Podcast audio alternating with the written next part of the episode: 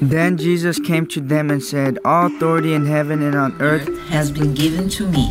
Therefore, go and make disciples of all nations, baptizing them in the name of the Father and the Son and the Holy Spirit, teaching them to obey everything I have commanded you. And, and surely I am with you always to the very end of the age. Welcome to Exploring Missions, connecting mission needs with those equipped by God to meet those needs across the world or across town. And now, the host of Exploring Missions, Bert Harper. In that verse, did you hear all nations?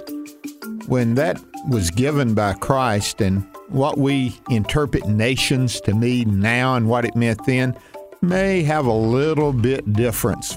We're so geographically boundary bound that sometimes we don't see, and I'm going to use this phrase, nations within nations or people groups within a nation. And so we're to take that message around the world. This is Bert Harper along with Nathan Harper. Nathan, we look at the gospel to all the nations. Geography, I just love and I study. I have a globe on my desk. I love maps. I've collected them. But one of the things that if we're not careful, we will let those boundaries where we're seeing and say, we got a missionary there, or we've got a people group there that we're reaching, but there may be people groups within inside that boundary that do not have access to the gospel. Yeah. There's a really in the last century, we've seen peoples on the move, migration patterns, and basically it's people from everywhere going to everywhere. and that's how the gospel should move as well. The gospel should be from everywhere to everywhere, from God's people to all peoples. And God can use a lot of different ways of seeing that happen, but it's ultimately for the purpose of His glory among all the peoples of all the nations. Uh, and like you said, nation, biblically, the word nation does not refer to geopolitical boundary lines, uh, nation states. It's people groups, ethnic groups. In the Old Testament, that word is in Hebrew ger. In the New Testament, you see it more in, in uh, listed as Gentiles. But God's heart, God has a heart for all nations, okay. all peoples a Bible study that we did concerning missions on exploring missions a few weeks, maybe months ago, was God's heart for the nations in the book of Job. Yeah. We had some folks really comment on that, and they were saying that was unique and different and said we'd never even considered that. Well, you've brought to us another idea about God's heart for the nations in another book of the Bible. Would you introduce yeah. that to us? Today we're going to look at the book of Daniel. So God's heart for the nations in the book of Daniel, comparing that with Job, you know, Job it was a little bit more hidden. You had to kind of uncover it. But in Daniel, it's pretty right there out in the open, and we're going to read a few passages where we see that. But unless you're looking at it missionally, most of the time we read over it. I, I just want to share with you. I've shared this before. God had to bring me to the place of seeing the Bible. Uh, it's a missional book. It's God's message of salvation to the nations. I looked at it as, as his story. Yes, the gospel, redemption, a handbook for living, godly idea, and it's still all of that. But when you see it and read it and see God's heart for the world, for all the nations, it puts an aspect into it that changes everything. So uh, yeah. let's do that in the book of Daniel. Okay, so some of this is going to be a basic, just a Bible study on on the book of Daniel, a little bit of overview, and then we're we're going to kind of narrow down to a couple chapters and specifically to a couple passages in those chapters. Well, that, I want to just the other program I do is exploring the Word, and that's exactly how you're supposed to do it. Okay, uh, you're supposed to get an overview of the entire book. You look to see if it's in the Old or New Testament. You look to see if it's in the Law of the Prophets or it's in history. Where is it in poetry?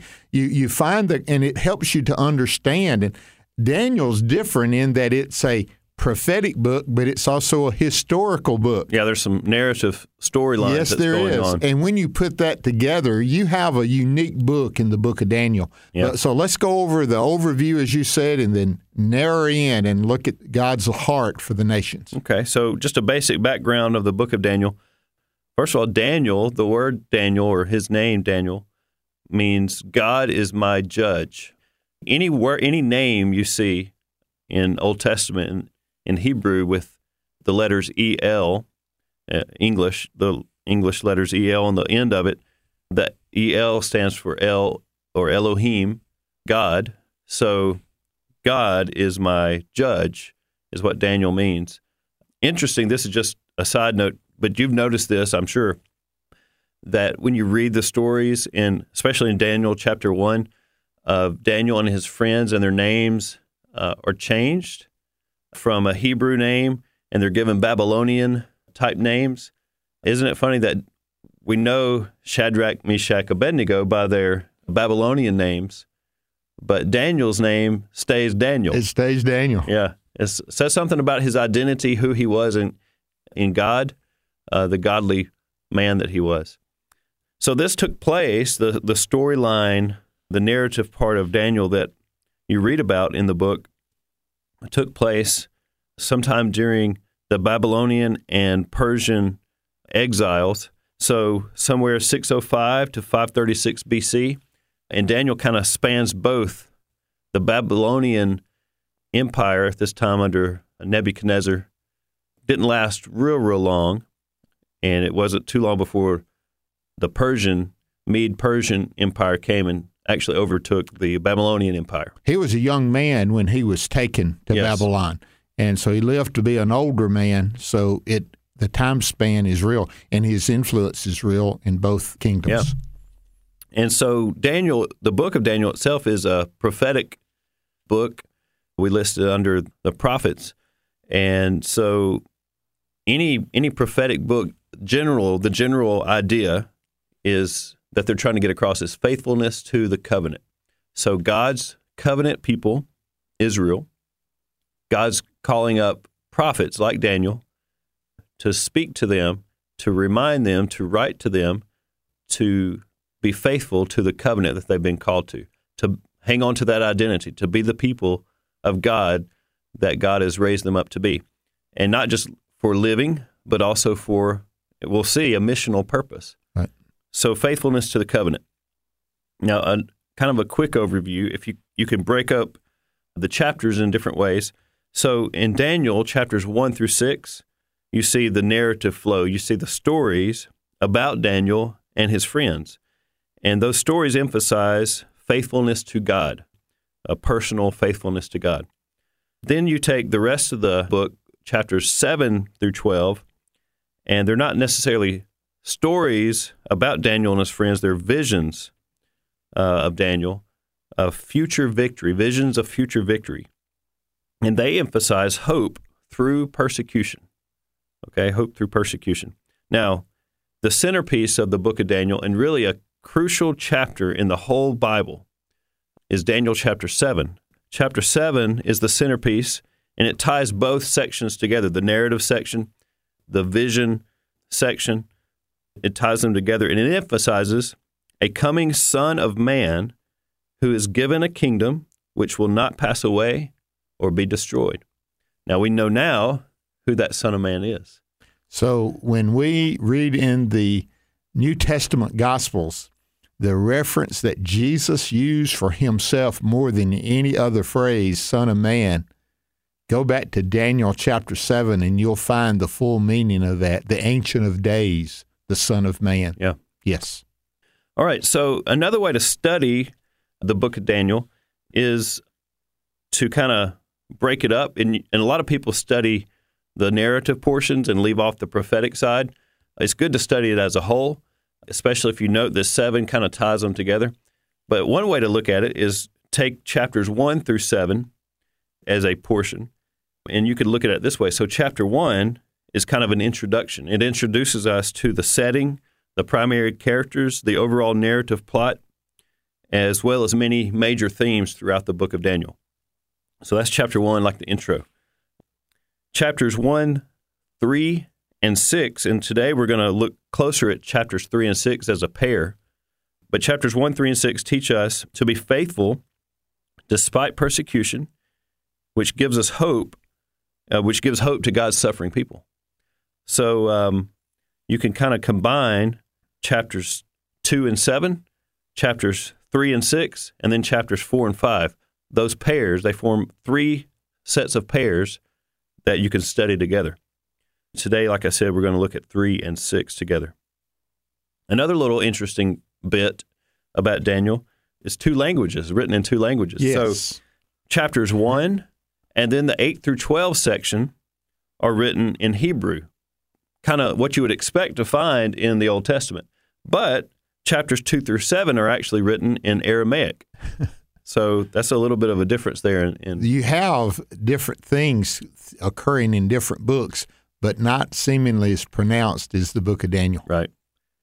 Now, we're going to start out by looking at just a few of these. Uh, we're going to get to chapter 3, but want to give you a few little notes uh, looking about uh, major themes in chapters 1, 2 through 7, or 2 and 7, and 3 and 6. And then we'll hone in on 3 and 6. Does that sound good? Sounds good. Let's go. All right, chapter 1.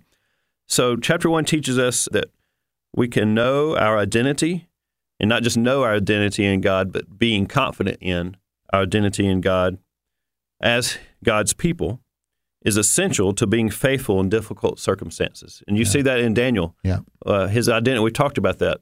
So, Daniel's, the identity of God's people, Daniel representing God's people, is crucial in being faithful to the covenant. Moses remembered his identity even though he was in Pharaoh's court. Yes. And we see that Jesus did that as well. Amen. All right. So, also in chapter one, making a firm decision, Daniel purposed in his heart, is what it says, not to defile his body. Well, making a firm decision to honor God in everyday life is necessary for faithfulness. Your identity, and this followed by a firm Yeah. decision. It's a choice, it's a conscious choice to follow God.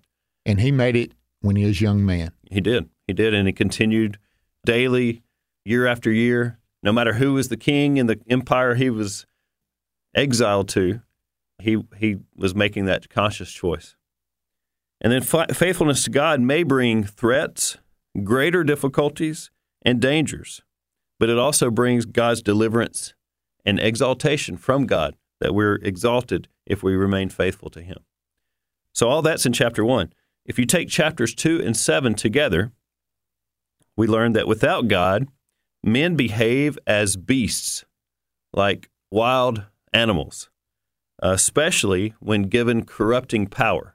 Have you heard that, right? Power corrupts. You see that in the book of Daniel. Pride leads to their downfall, however. So men are given power, they act like beasts, but then that pride overtakes them and they, they they're led to downfall. Uh, you know the story about Nebuchadnezzar, right? Becoming like a wild beast uh, out in the field. Hard to describe him. Yeah. It was bad either way. However, humility, especially in submission to God, leads to exaltation. God exalts his servant or servants, and the idea of God's servant is crucial, is a big theme in the book of Daniel. We know that lead, that leads us to look to Jesus as, as God's servant. But God exalts his servants, bringing glory to his own name to rule over his eternal kingdom. And then this is really interesting. In both chapters 2 and 7, you see an image of a rock. Jesus is seen to be the rock sent from God to destroy or judge all human kingdoms, which in pride set themselves up to be above God and persecute God's people. So Jesus destroys those human centered kingdoms. They do not last. Kingdoms of this earth come and they go. That's right. And Jesus literally is the one who brings them down. That's, that's pretty interesting hmm. to note that. And he is also seen as the Son of Man who will forever rule and reign over God's kingdom. Now we get to chapter. I'd remind Jesus told Pilate, My kingdom is not of this world. Yeah. Sometimes we want to make it in this world, Nathan. Mm. All right, so chapters three and six, we see that God's servants are faithful to God both publicly and privately, no matter the consequences. And God is faithful to deliver them from death. Serving the world's unrepentant kingdoms carries fatal consequences in the end. And we see that God's faithfulness in delivering his servants from death results in all nations worshiping the Most High God. And that's kind of the point we're wanting to get to. That's the turning point of what we're coming Yeah. to today. Let me restate that God's faithfulness in delivering his servants from death, in this case, results in all nations worshiping the Most High God, which is the purpose. That's right. Okay. So we might go back and ask, well, why was Israel in captivity? Why was Israel exiled at this time? And the obvious answer is, well, they were not faithful to God's covenant. They turned their back on God. Idolatry was the key component to that. being- You know, they're being unfaithful. However, so we, we would say that's punishment. You know, God was uh, judging, bringing judgment on his people, punishing them, even though he was allowing a remnant to uh, stay that would be faithful. But another way to look at it from another perspective is was this also God redeeming Israel's purpose of being a light to the nations? They had long time ago forgotten this purpose. Now they're not going to fulfill that purpose when they're not faithful to the covenant to begin with. But just because they're faithful to the covenant doesn't mean they're still fulfilling God's purpose in the world for his chosen people, which was to be that light, to draw people to God. So God's ways and name would be known among all the earth. And they had failed in that, miserably failed. Was this exile an opportunity for them to find some success in fulfilling God's purpose? Well, we'll find out they did make a difference in what two kings' lives yeah, anyway. That's right. That's right. So, in some ways, we might say the exile was punishment, but we could also say it might have been a mission trip. Well, I, I've been on mission trips where you do suffer for the Lord. Yeah, I'll put it that way. All right. Yes. All right, so we're going to look at closer at Daniel chapter 3 and 6, and we're going to compare and contrast. And we're not going to read all these passages, but if you wanted to open up your Bible to Daniel chapter 3 and then flip over to Daniel chapter 6, you can go back and forth and see how these kind of go together. So in Daniel 3, the storyline is focused on three, maybe four people. You have Shadrach, Meshach, and Abednego. And then you have the king, which is Nebuchadnezzar. But in chapter 6, the focus is on Daniel, and it's a different king. This time you have Darius. Two different kings. Two different kings, two different kingdoms. Nebuchadnezzar is the king over the Babylonians, and Darius is the ruler over the Persians.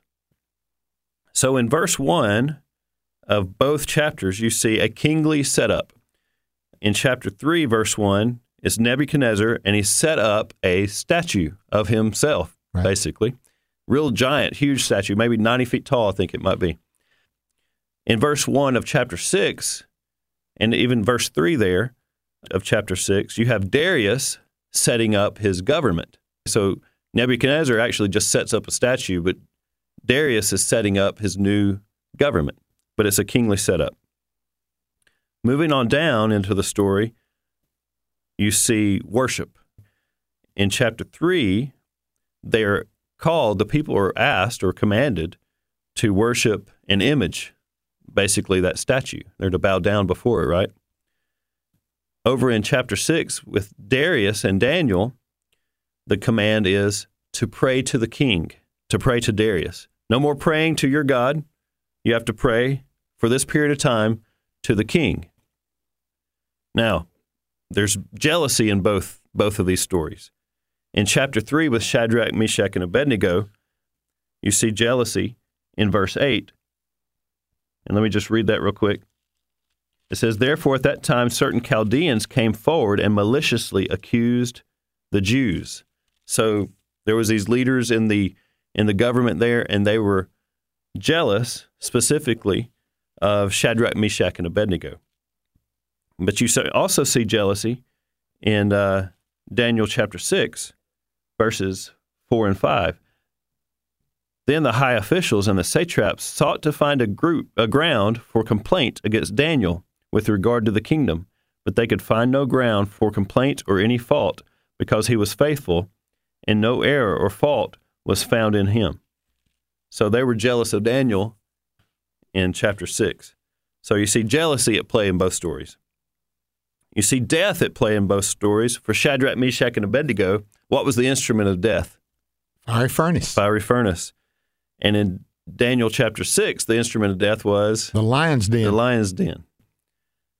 But then you see, even though under the threat of death, you see faithful rebellion on the part of God's people.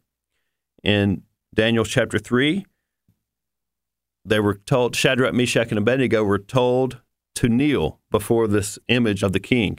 But they would not. They did not kneel. So there was no kneeling, and that's how they rebelled. They didn't they didn't bow their knee. They had obeyed God rather than man. That's right. In Daniel chapter 6, there actually was kneeling. Daniel was told not to pray, but he went to his room and he would pray anyway. So there was no kneeling in one story, there was kneeling in the other That's story. good contrast. But then you see the king's response. In chapter 3, Nebuchadnezzar, Nebuchadnezzar was furious. He was Yeah. so angry. Um, but in Darius's case, in chapter 6, he actually regretted the law that was passed. He knew he had been hoodwinked. Yeah, he knew that Daniel had been trapped, and he he was kind of uh, tricked along Wow. with him.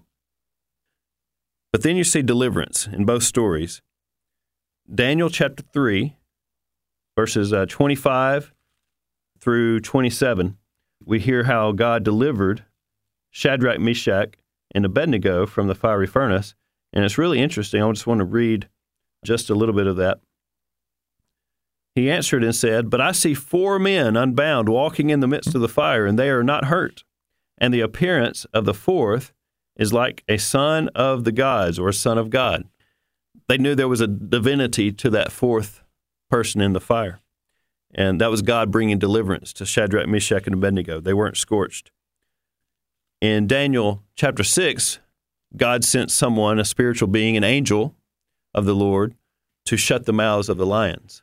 So God took personal action in delivering his people from death. All right, we're still with us. There's just a few more to go. In Daniel chapter 3, we see more death. This is interesting too. It is. In Daniel chapter 3, it wasn't Shadrach, Meshach, and Abednego who died. Who actually died? The men who was throwing them into the furnace. That's right. The Nebuchadnezzar was so angry and enraged, he had the furnace heated what seven times. Seven times hotter. normal, it's normal heat. I don't know how that can be measured, but it was so hot that before they even got to the door, the flames had jumped out and killed the men. The who were putting strong them in. men. yeah. So that means they had to walk into the furnace from there, I guess. On You their can- own. I've always, yeah. I was visualized that. That's right.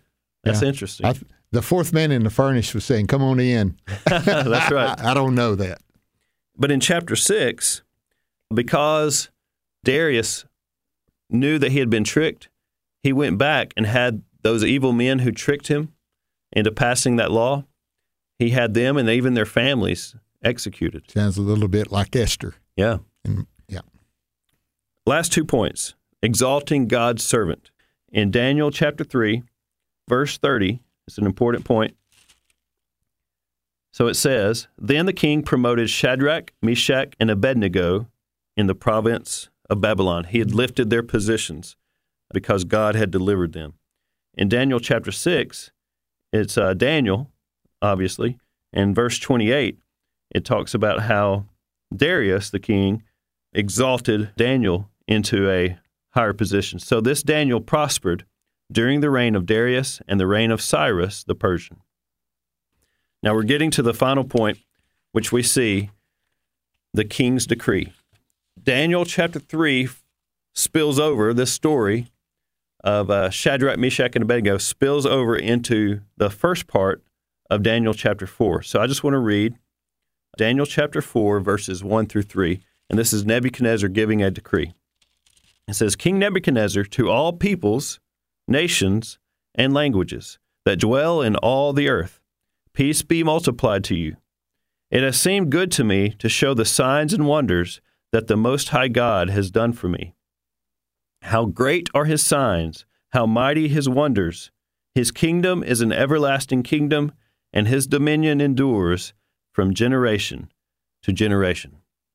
Here's Nebuchadnezzar, the once proud, fallen, and restored king, would come to, to declare that God is the Most High God and that all peoples around the world should worship Him. Let me remind people what we're talking about is God's love for the nations, all the nations, all the nations of the earth. Yep.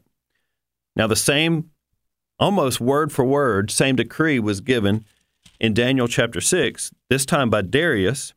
And we're going to read Daniel chapter 6, verses 25 through 27.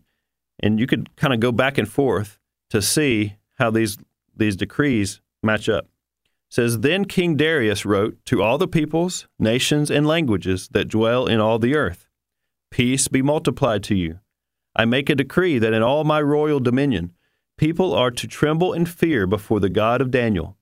For he is the living God, enduring forever. His kingdom shall never be destroyed, and his dominion shall be to the end. He delivers and rescues. He works signs and wonders in heaven and on earth. He who has saved Daniel from the power of the lions. you see God's heart for the nations in this book and in these stories, and even kings would come to recognize God's power and God's authority and God's rule, and they knew that God brought deliverance to his people, and they wanted that for all the peoples of the earth. And it was because of the faithfulness of these men who said, We're not going to sit here in a, lang- in, in a world that God didn't give us. Our hearts long for the nation back there, but we're going to make the most of where God has placed us. Yeah. Is God making the most of where He placed you to be that light to the world? For Daniel and the three Hebrew boys, it was a light unto the Gentiles, and then those Gentile kings would declare the glory of God to all the nations. Praise God. Nathan, thank you for this interesting study. You've had an overview of the first few chapters of the book of Daniel, and you give the result of faithfulness to God. Thank you, brother. Thank you. It's been a privilege, and I just pray that uh, we will learn to see God's heart for the nations in every book of the Bible, all throughout Scripture. Thank you for listening to Exploring Missions. May you have a great weekend and may God use you in His mission work.